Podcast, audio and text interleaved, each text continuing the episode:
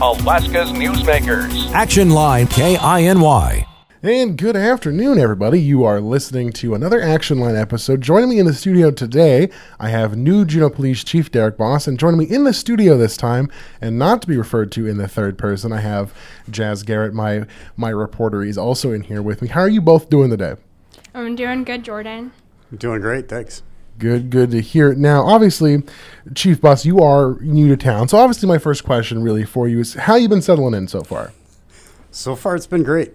We're probably the only family in Juneau that loves all this snow, but we're loving the deep snow and uh, meeting people, and it's it's going really well. Thank you. You know, fair enough. Hey, you haven't been in Anchorage. That's where all of the snow is. So it could be more extreme. That's what I've heard. But uh, so just take appreciate the snow that you did get. That's my big thing there. And then Jasz, I mean, I talked to you enough. I know. I, I generally know how your day is going. Pretty much, yeah. Now, to really get into sort of the meat of what I want to talk with you about today, first of all, what are some of your big priorities now that you're here acting as the police chief?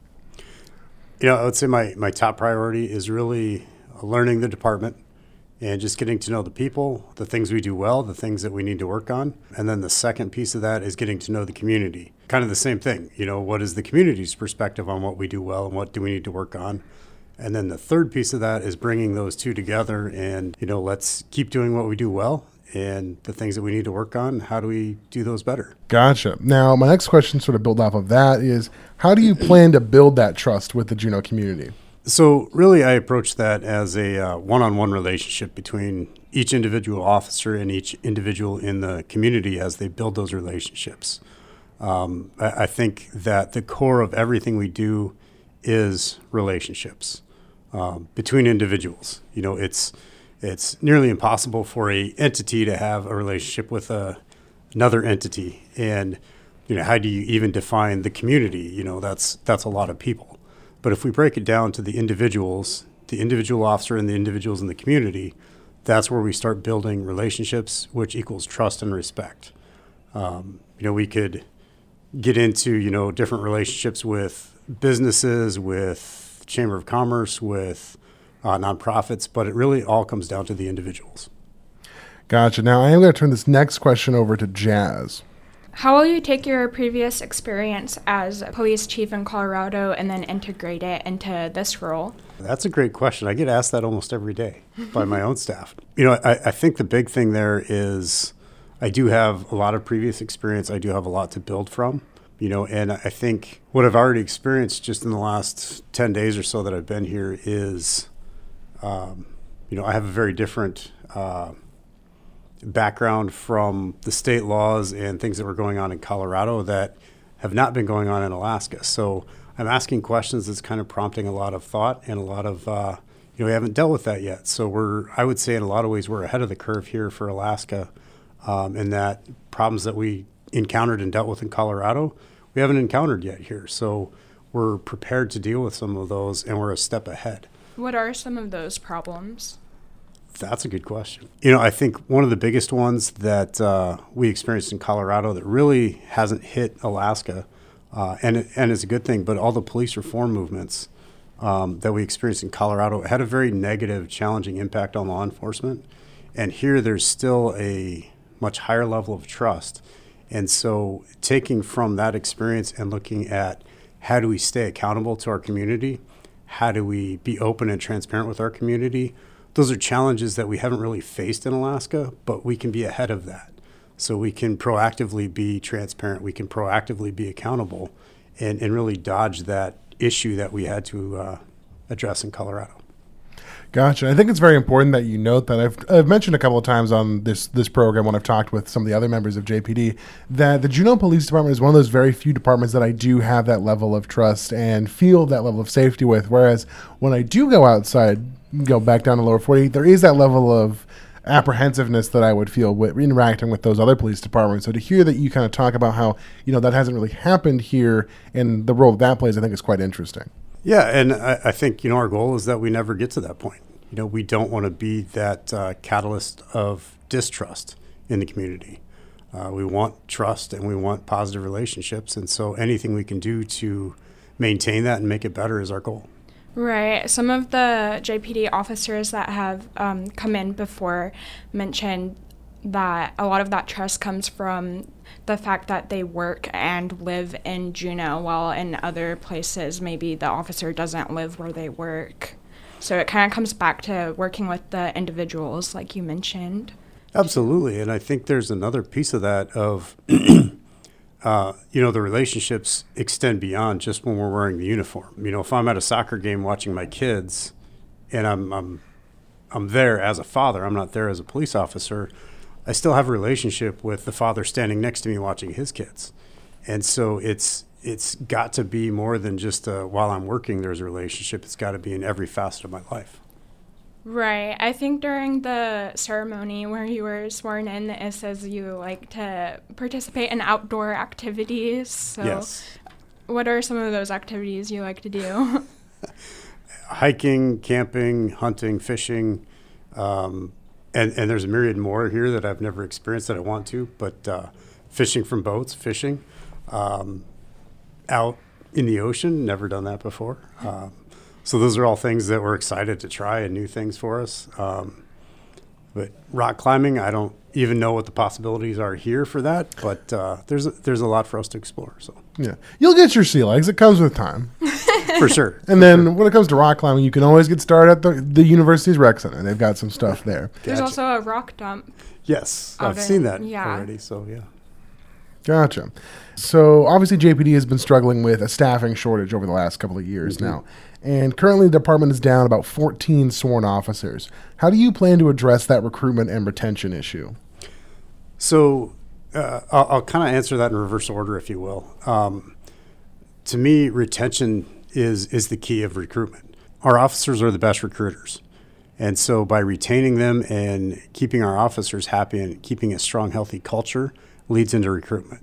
So I think step number one of all that is making sure we have a healthy, um, non-toxic, strong work culture and a work environment where people want to come to work every day, where they're not exhausted, they're not burned out, uh, where they're appreciated, where they're valued, and that segues into them being our best recruiters.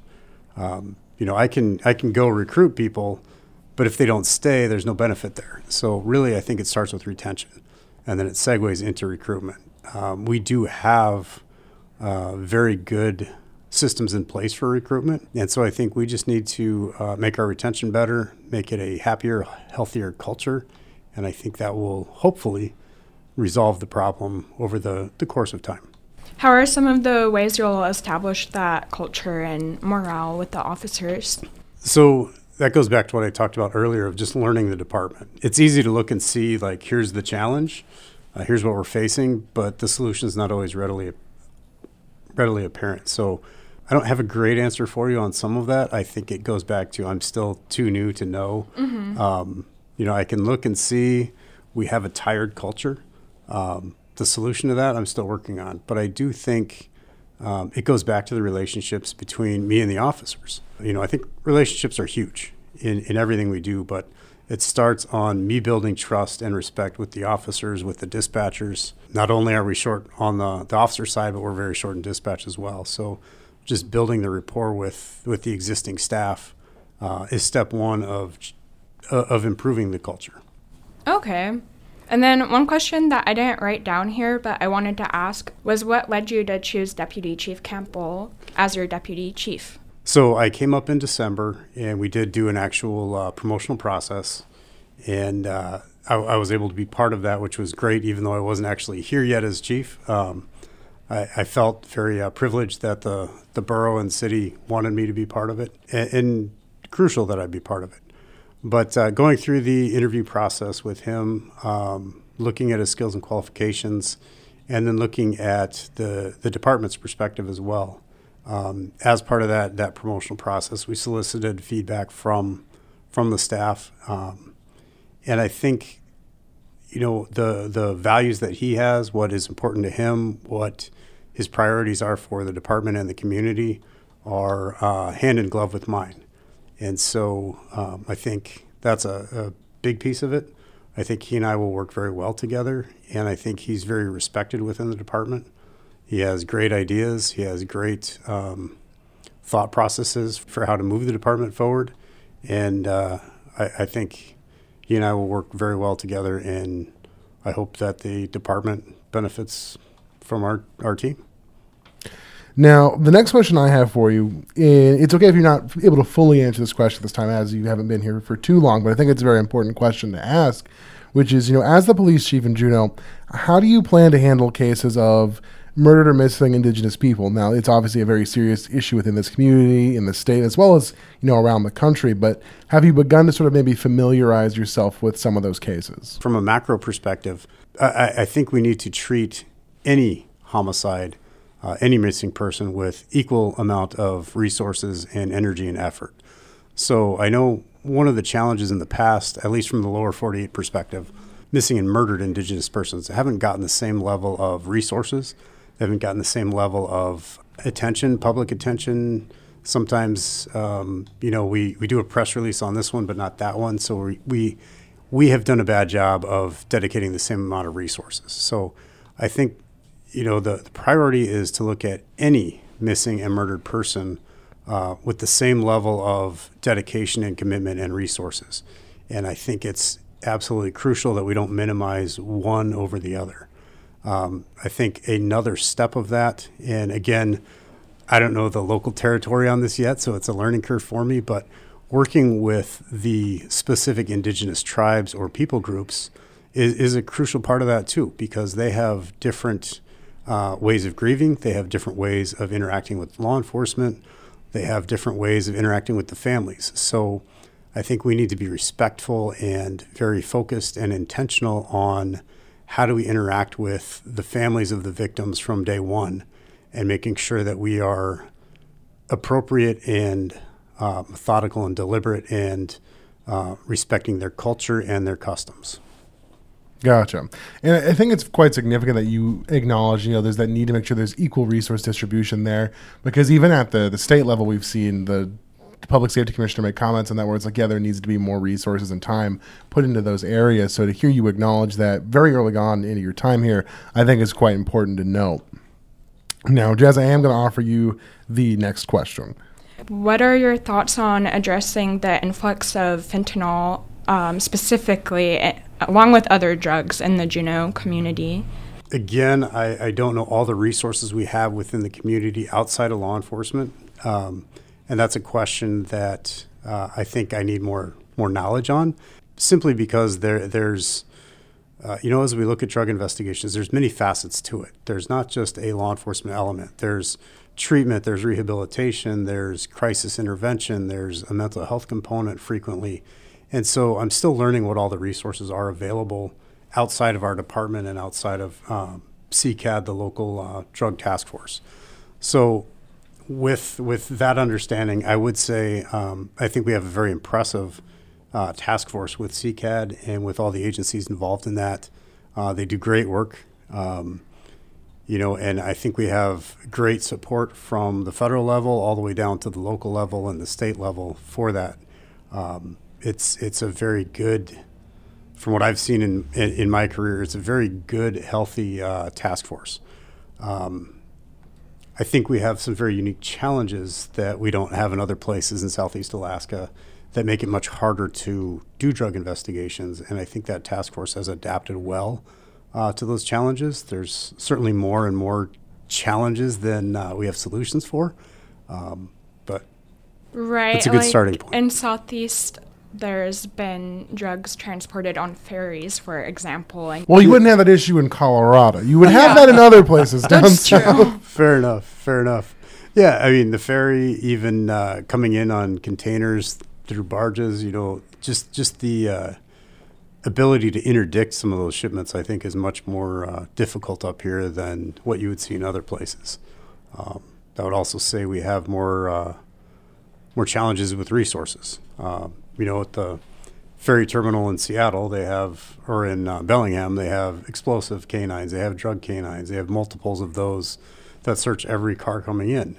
We don't have those resources here. We don't have, you know, multiple explosive dogs, multiple drug dogs to search every car going on the ferry.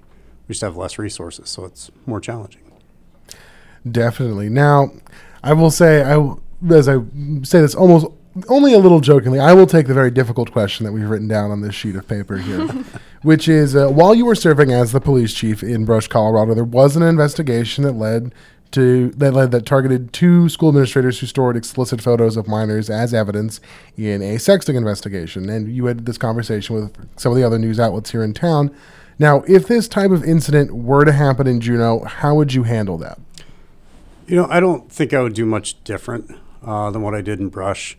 In Brush, I reached out to many other police chiefs um, early on in the investigation. We reached out to, and I'll get the acronyms wrong, but it's uh, something like the Superintendents Association of America. Uh, talked to the High School Principals Association, uh, nationwide entity. Uh, talked to a middle school principals association. You know, we not just me, but but my entire department, we did a lot of background work before any decisions were made. Talked to a lot of people to get input on, you know, what should we do? What's the right steps to take? Um, and and truly, I think at the end of the day, our job as law enforcement is to stand up and be the sometimes unspoken, but uh, the, the voice of the victims. Uh, and that's really the, the path we took in Brush. Um, you know, we had one known victim, other potential unknown victims, and our job is to represent the victims in the case and do the right thing. Uh, I, I, wholeheartedly believe that we did do the right thing in that situation. Um, again, I would argue there's there's no circumstance where it makes sense for a school district to maintain a file of nude photos of the students. That just doesn't make sense. Um, and and I, my experience and my interactions are every educator I talked to would agree with that. They don't see a need for that. Um, does it rise to a criminal element? Probably. Um, you know, and uh, the outcome is decided by the courts. But our job is to be truthful, honest, and respect the victims first. And I believe that's exactly what we did.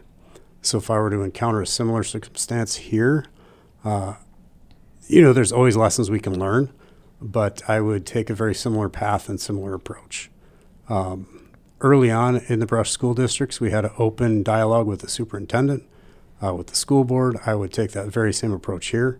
Um, our goal there was to work closely with and uh, solicit their assistance in that. We would do the same thing here. Um, I think that that relationship between a police department and a school district is a crucial relationship in any community and the goal is to maintain that and uh, work well together. So.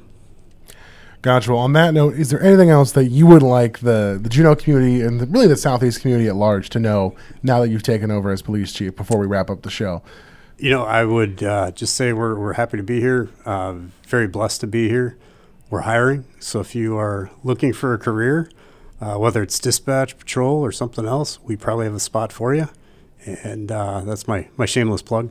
Deputy Chief Campbell does them every time he comes here. And you have some hiring incentives in place right now, I believe, too. We do, and I don't know exactly what they are, so I'm not going to try to okay. venture down you're, that road. But uh, we, we definitely uh, are incentivizing people coming through the door. So.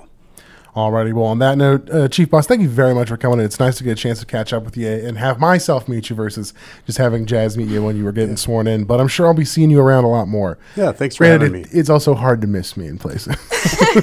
That's true. Alrighty, you've all been listening to Action Line provided through KINY. Action Line. If it happens in Southeast, you'll hear it on Action Line. KINY.